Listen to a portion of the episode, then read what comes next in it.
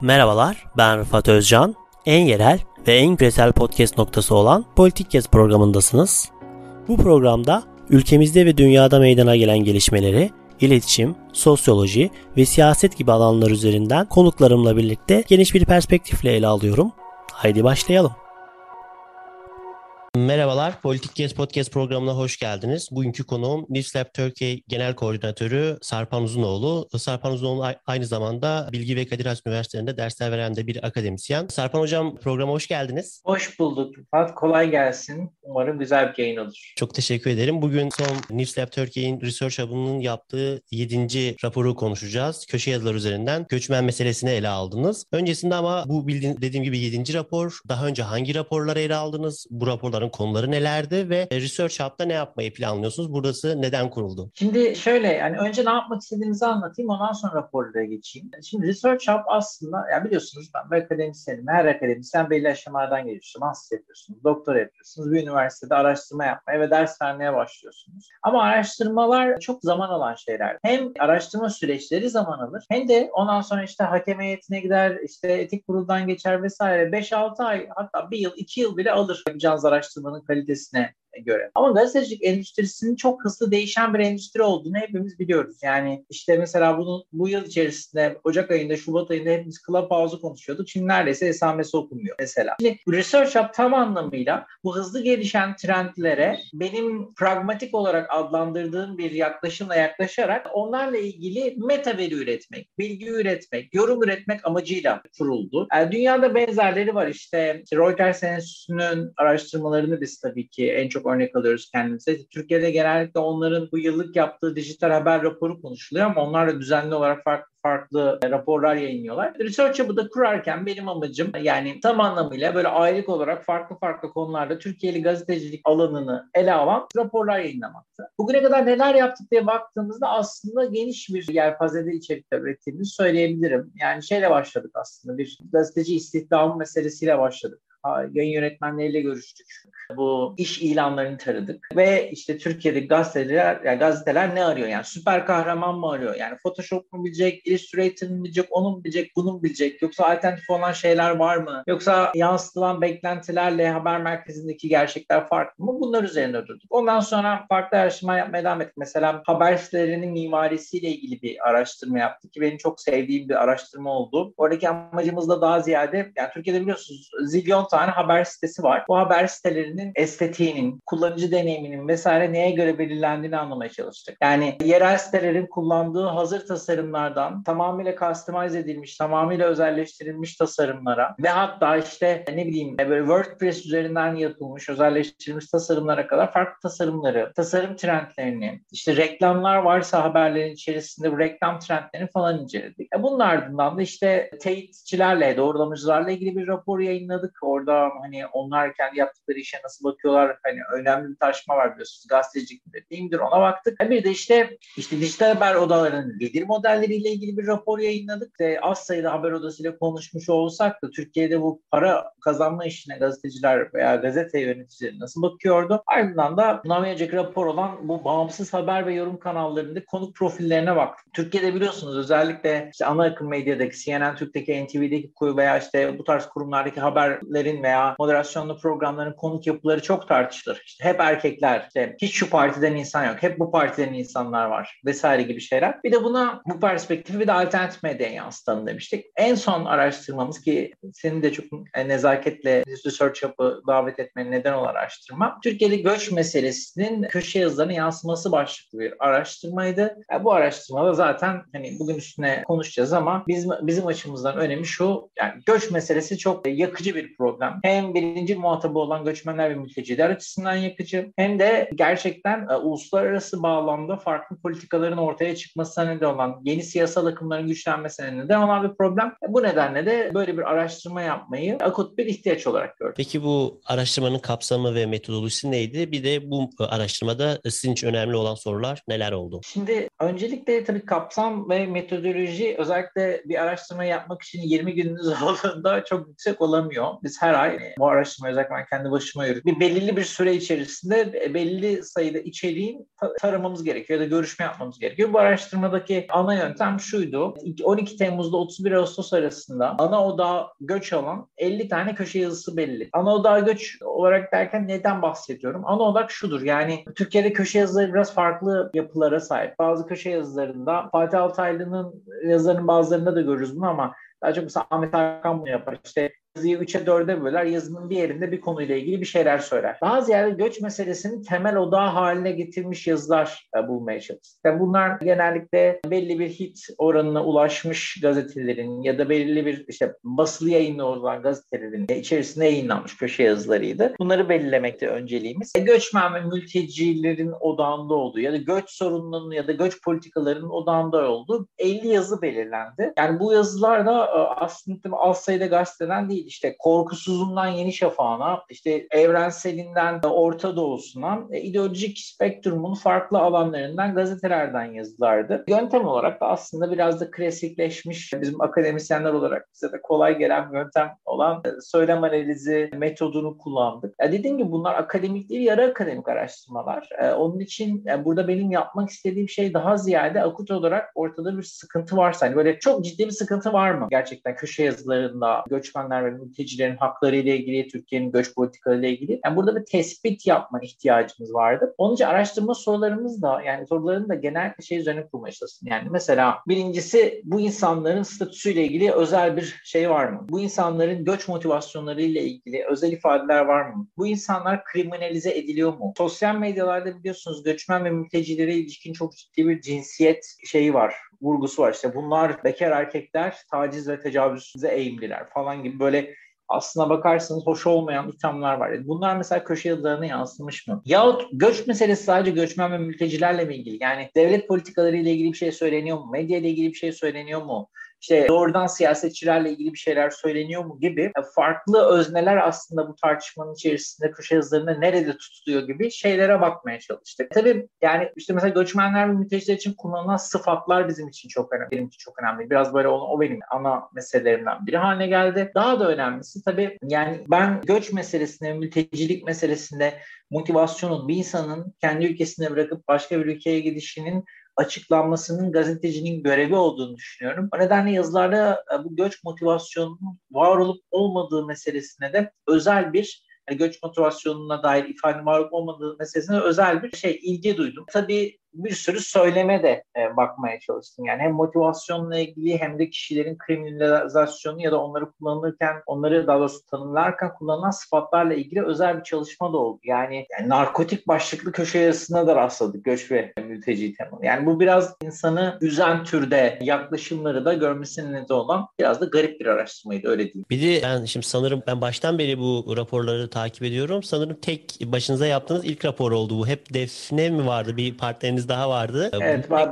ba- başka bir bir asistan arkadaşımız vardı o ayrıldı. Ee, ben şu an tek başıma devam ediyorum bir süreliğine. Yeni bir asistan arkadaşımız devam edecek yakında. Ama bu benim evet tek başıma yazım sürecini tamamladığım ilk raporumuz oldu. Yani bu tabii hani tek başına yazmanın da farklı yanları var. Yani biraz daha özellikle bu descriptive dediğimiz bir çalışmaydı. Yani kantitatif niceliksel bir çalışmadan ziyade söylem temelinde yorum odaklı vesaire bir çalışma yapma imkanı buldum. Şey tek kişi yazdığınızda özgürlük alanınız biraz daha artıyor. now Yani bir de riskli bir çalışma. Takdir edersin ki Türkiye'de mültecilerle ilgili herhangi bir şey söylemenin çok da sıkıntılı olduğu bir dönemdeyiz. İşte 2-3 ay önceki işte fonlanmış medya tartışmalarını hatırlayın. Yani garip bir yapı da var aslında bu yani meseleyle ilgili ama dediğim gibi hani tek başıma yazmanın avantajlarını da gördüğüm çünkü daha cesur olabildiğim veya işte subjective statement'lara yer yer yer verebildiğim bir araştırma oldu. Bir de bu araştırmada yani şimdi bunlar e, Türkiye'de genelde mesela ben bugüne kadar köşe yazıları üzerinden çok araştırma gördüm okuduğumu hatırlamıyorum. Yani genelde manşetler ya da haber içerikleri üzerinden böyle bu söylem analizleri yaparlar. Siz neden bir köşe yazılar üzerinden gitmeyi daha efektif buldunuz? Şimdi şöyle anlatayım. Biz mesela iki önceki araştırmada günlük haberlerde sıradan insanlar diye bir araştırma yayınlamıştık. Bu araştırma normal haberlere bakmıştık. Yani e, haberlerin yapısıyla ilgili aslında şöyle bir sıkıntı var. Biz random bir şekilde haber okuyan bir topluma dönüştük. Yani işte sosyal ağdan karşımıza çıkan vesaire haberleri okuyoruz ve haber yani belki de işte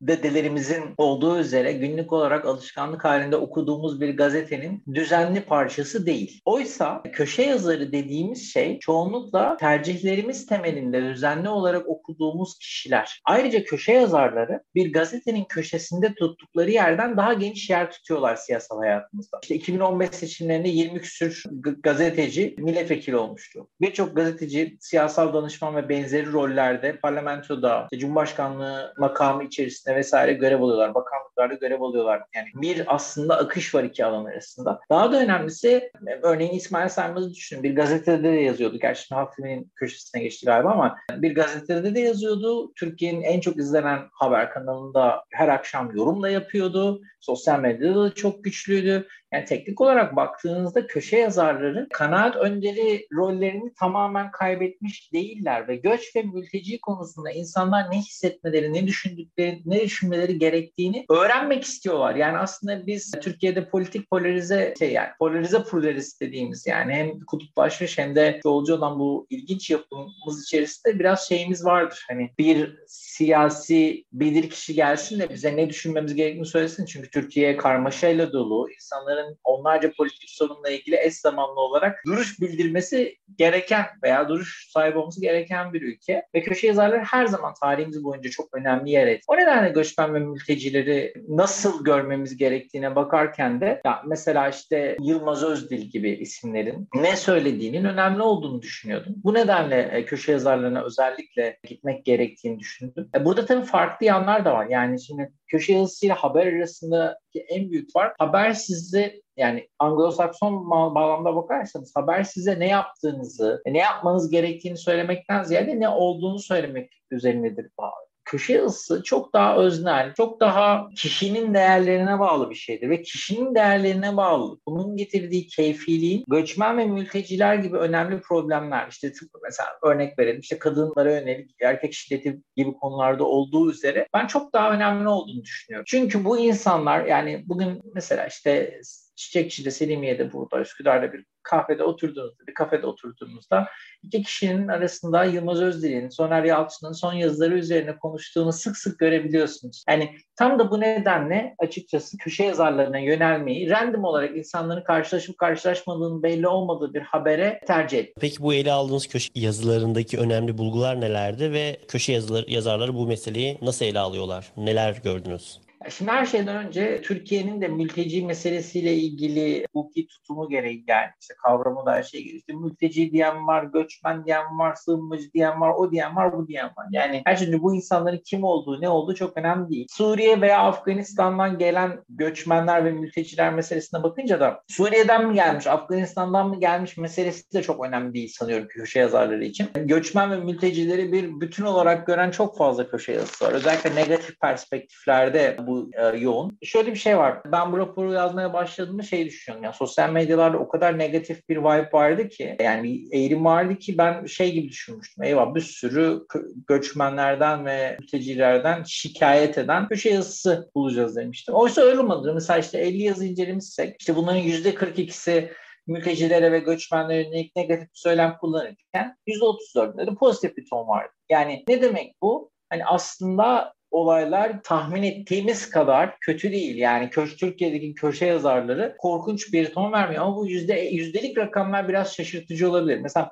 neden şaşırtıcı olabilir? Çünkü şey şaşırtıcı derken yanıltıcı olabilir. Neden yanıltıcı olabilir? Çünkü tiraj temelinde baktığınızda da mesela Korkusuz, Sözcü, Habertürk gibi gazetelerin negatif söylem konusunda başı gazete, çeken gazetelerden olduğunu görüyorsun. Mesela Türk Günü Orta Doğu'da da negatif söylemlerin olduğu yazılar yayınlanmış ama hani Habertürk, Sözcü korkusuz Türkiye'deki seküler muhalefetin de ilgi duyduğu, farklı alanlardan birazdan milliyetçi kişilerin de ilgi duyduğu gazeteler ve mesela Sözcü'nün terörü zaten malum. Yani bu, bu şey içerisinde, bu yapı içerisinde aslında işte yüzde şu kadarı negatif, yüzde şu kadarı pozitiften ziyade özel olarak ben köşe yazılarında yer alan argümanlara da dikkat etmeye çalıştım. Bu argümanlara baktığımızda işte mesela daha sol odaklı gazetelerde işte emekçi vesaire gibi görülen göçmen ve mültecilerin Türkiye'li insanlardan işlerini çalan kişiler, işte vergi ödemeyen kişiler, işte çocukları okula gitmeyen kişiler vesaire gibi şekillerde tanımlandığını gördüm. Ve bu şu şöyle bir durum yoktu. Yani Türkiye'de genellikle şey alıştık ya iktidar yanlıları şöyle, iktidar karşıtları şöyle şekilleniyor. Aslında Türkiye'nin farklı farklı katmanlar içerisinde boğulduğu hatta iktidar yanlılarının da yer yer göçmen veya mülteci karşıtı söylem üretebildiği yeni bir durumdayız. Yani göçmen ve mülteci meselesi hatırlarsınız en son İstanbul'daki belediye seçimlerinden sonra BBC'nin Fatih'te çektiği güzel bir haber vardı. Orada da yani AKP seçmeninin göçmen öfkesi nedeniyle İmamoğlu'na yöneldiğine dair de beyanlarını görüyorduk ki bununla ilgili araştırmalar da yayınlandı. Yani buna benzer bir dağınıklık var aslında göçmen konusunda. Biraz da beni bu konuyu incelemeye iten buydu. Yani neden?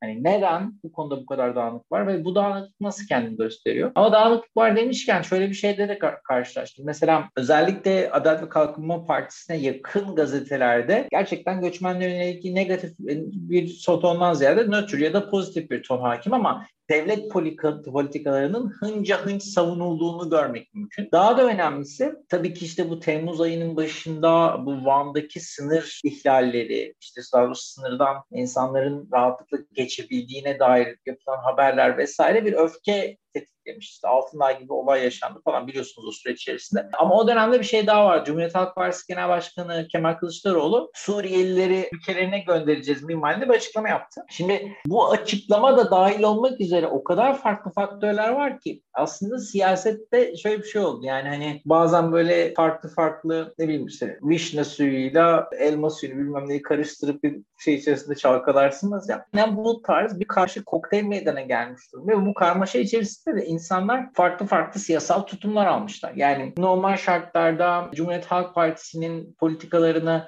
çok da eleştirmeyeceğini düşündüğünüz yayınlarda Kemal Kılıçdaroğlu'nun göndereceği söylemi eleştiriliyor. Ya da çok sağcı gördüğünüz göçmenlere ilişkin şey diyen yayınlarda sırf CHP bunları söylediği için aman canım o kadar da değil diyen yazılarla görmek mümkün. Biraz daha şeye gelelim. Hani ilginç öne çıkan sonuçlardan biri. Mülteciler ve göçmenlerin farklı farklı tanıklan mesela orayı hayat tarzına tehdit olarak görüyordu. Yılmaz Özdil açık bir şekilde uyuşturucu ticaretinin Afganistan'da bir gelenek olduğunu ve uyuşturucu bağımlılığının da böyle olduğunu ve bunun Türkiye'ye taşınacağını. İşte yine e, Yılmaz Özdil'in yazılarında bu insanların eli silah tutan insanlar olduğu. Birçok yazıda taciz ve tecavüz değil işte, işte hayat tarzında şeyin içerisinde kötü hissetmesinde ne olan gibi şeyler. İşte gaspla sık sık şey yapar. Böyle bir kriminalizasyon, bir suçlulaştırma, suçlu gösterme efekti olduğunu tespit ettim. Ben bunun çok rahatsız edici bir durum olduğunu düşünüyorum. E, çünkü öyle ya da böyle başka bir ülkede özellikle Batı ülkelerinde göçmen olarak gidip yaşamış biri olarak rahatlıkla söyleyebilirim ki bir gaze yani bir bakış problemi vardır. Farklı bir ten rengine sahip olmanın, farklı bir görünüşe sahip olmanın getirdiği yani o kocaman bembeyaz insanların arasında tek bir hani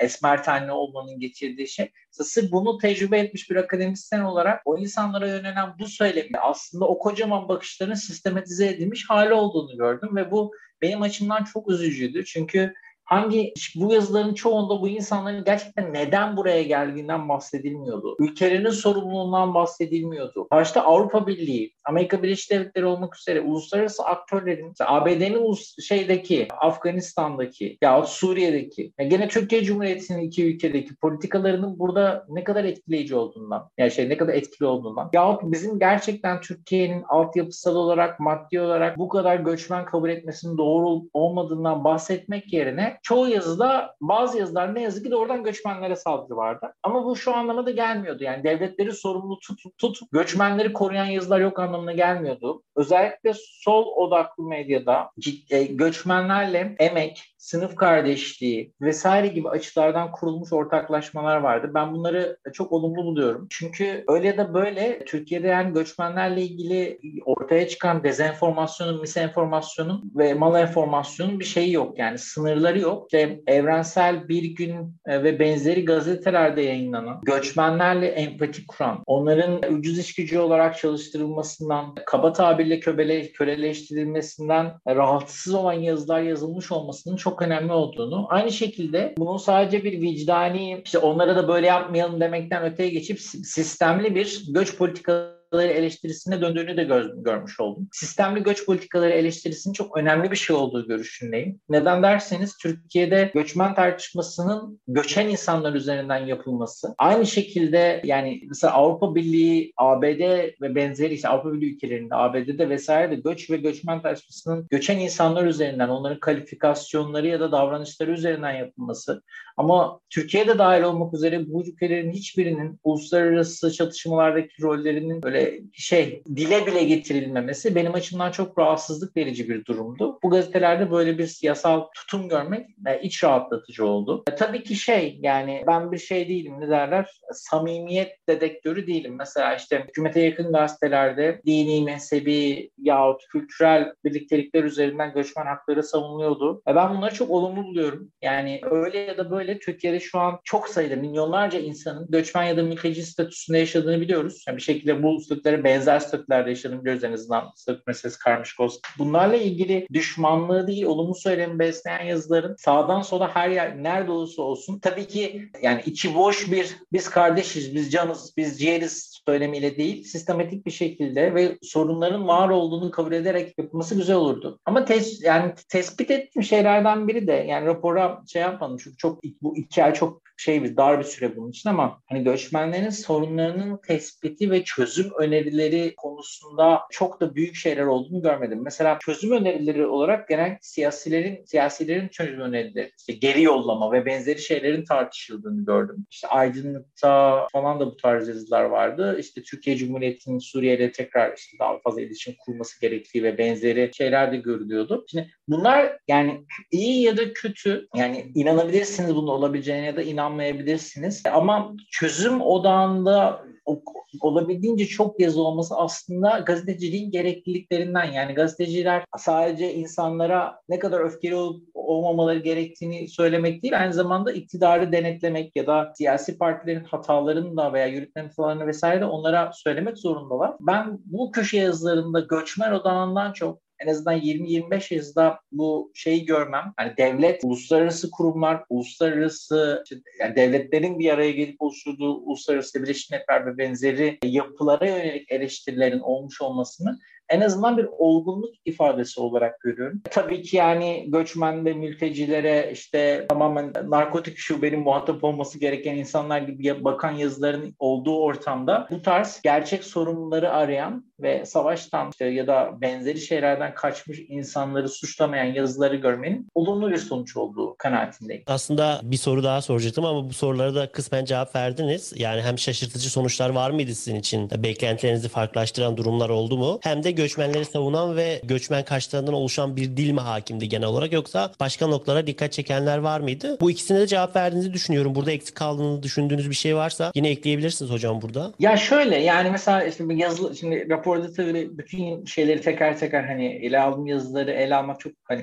podcast'in de tadını kaçırır ama şöyle diyebilirim yani örneğin işte AVM önlerinde ya da bankamatik çevrelerinde dilencilik, dilencilik yapan kişiler, çocuklarını okula yollamayan kişiler, işte taciz ve tecavüz eğilimi olabilen kişiler, kadınlara taciz eden bakışlar attıkları iddia edilen kişiler. Böyle ifadeler kullanılıyor. Neye dayanarak? Yani bir gazetecilik, yani şimdi köşe yazarlığı ile gazetecilik arasında gerçekten önemli bir makas açılma var. Ben köşe yazarlarının tabii ki anayasal olarak mesela gazeteci sayılıyor olabilirler ama gazeteciliğin etik ilkelerinden bir haber oldukları görüşündeyim. Beni hiç şaşırtmayan ama şaşırtmadığı için çok uzanda biraz bu oldu. Yani olgusallık, kaynaklara dayanmam, işte sosyal ağlarda Facebook'ta görüp öfkelendikleri şeyleri milyonlarca kişiye erişebilecek köşelere taşıma gibi davranışlar bana kalırsa gazetecilik etiği tarafın e, açısından kabul edilebilir değildi. Ama ne yazık ki çok okunan birçok gazetede bu tarz yazıları görmem mümkün oldu. Bu benim açımdan sürpriz, yani acı bir sürpriz oldu. Tabii şey yani hani böyle komplo teorileri falan da vardı işte mesela hepsi Pakistan'da üretilen özel spor ayakkabıyı giyen